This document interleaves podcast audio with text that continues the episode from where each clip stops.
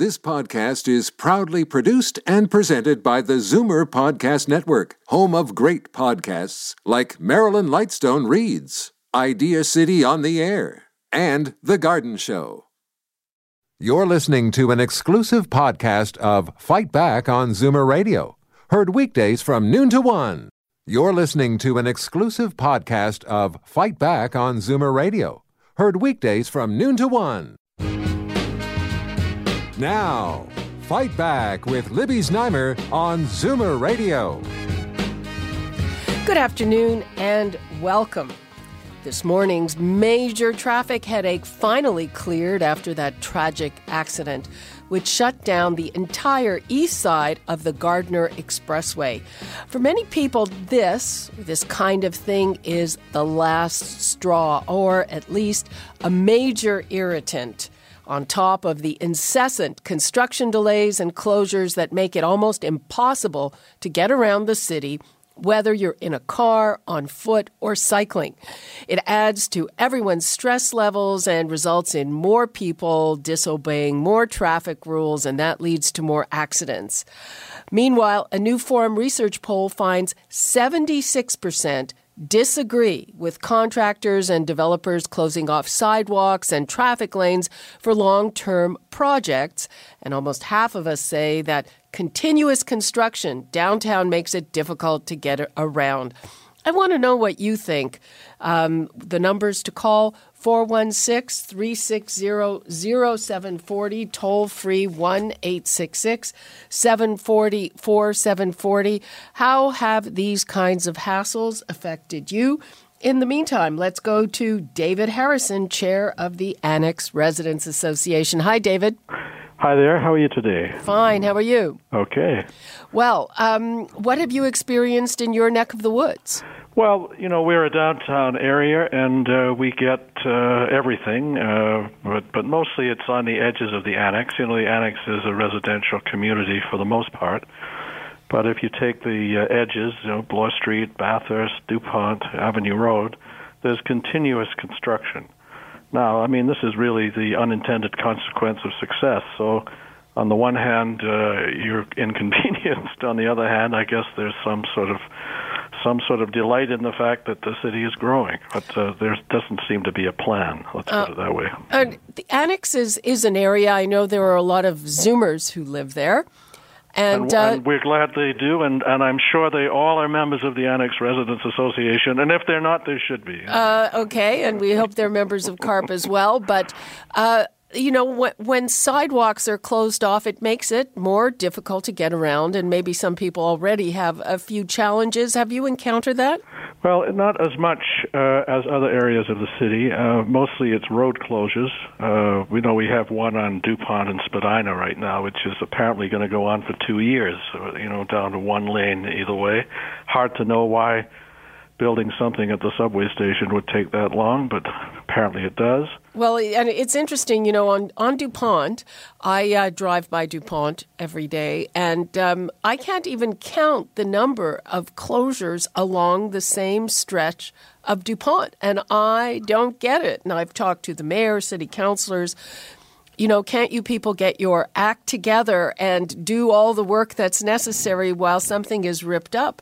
And, uh, you know, they tell me they're on it, but it never seems to never happen. Seems it's happen. constant. I, I, think the classic example was at uh, Bay and Bloor, uh, where they, they dug up the same piece of road, I think, about seven times over a two year period. Uh, each time, a different uh, utility or a different department of the city. I mean, it was unbelievable. Uh huh. And, um, you know, this has got to affect uh, the businesses in the area as well. Of course it does, yeah.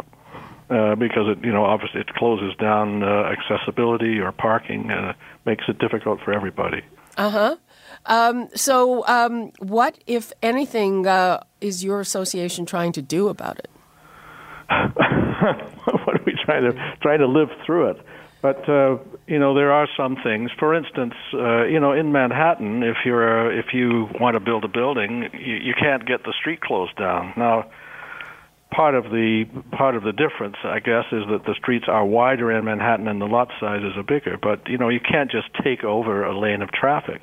You may uh, if you travel along uh, Davenport, I mean, just uh, just uh, east of Avenue Road, you may be aware of two condos being built at Hazelton and uh, Davenport, which have had a lane closed now for about three years, and it goes on and on. Uh, uh, we seem to be able to close lanes for construction uh, at the drop of a hat, and it just isn't right. You know, people, builders should be building on their lots. They shouldn't have to close down a lane. Now, it might, might maybe it's because our lots are, are smaller and uh, our streets are narrower, but uh, the end result is terrible inconvenience for people. Well, now, and I know the mayor has uh, got on this yeah. himself. So.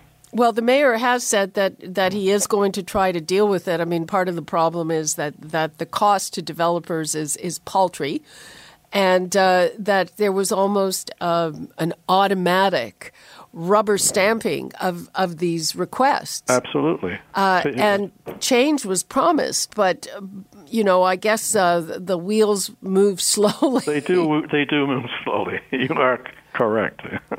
Let me uh, give out the numbers again because I'd like to hear from our listeners about how these uh, delays, these blockages have affected them. The numbers to call 416 360 0740 or toll free 1 866 740 4740. Now, a lot of these things happen because of condo development. Uh, how do you see condo development in the annex? Because there really is a lot of it. Well, we're starting to get uh, a lot of condo development around the edges of the annex. Uh, you know, this is all a result of provincial policy, which uh, requires that there be additional intensification in the downtown area. Uh, and the city is kind of obliged to go along with it. But, but you know, we find that uh, we're forever trying to to negotiate with developers to to get appropriate sizing. You know, it's it's not that we're against development, but just against inappropriate development. And uh, you know, it's pretty much the case that every developer wants something that's much too big for the space that they wish to develop. So we're we're forever in these kinds of discussions. Sometimes we're successful, often we're not, uh, because as you know, the Ontario Municipal Board uh, is there to basically impose the policy uh, on the city, so it becomes very difficult. Um, yeah, um, that that is also something that has been slated for change. Uh, the you know the power of the municipal board. Is it your feeling? I mean, uh, right now, uh, I'm in our studios at Liberty Village.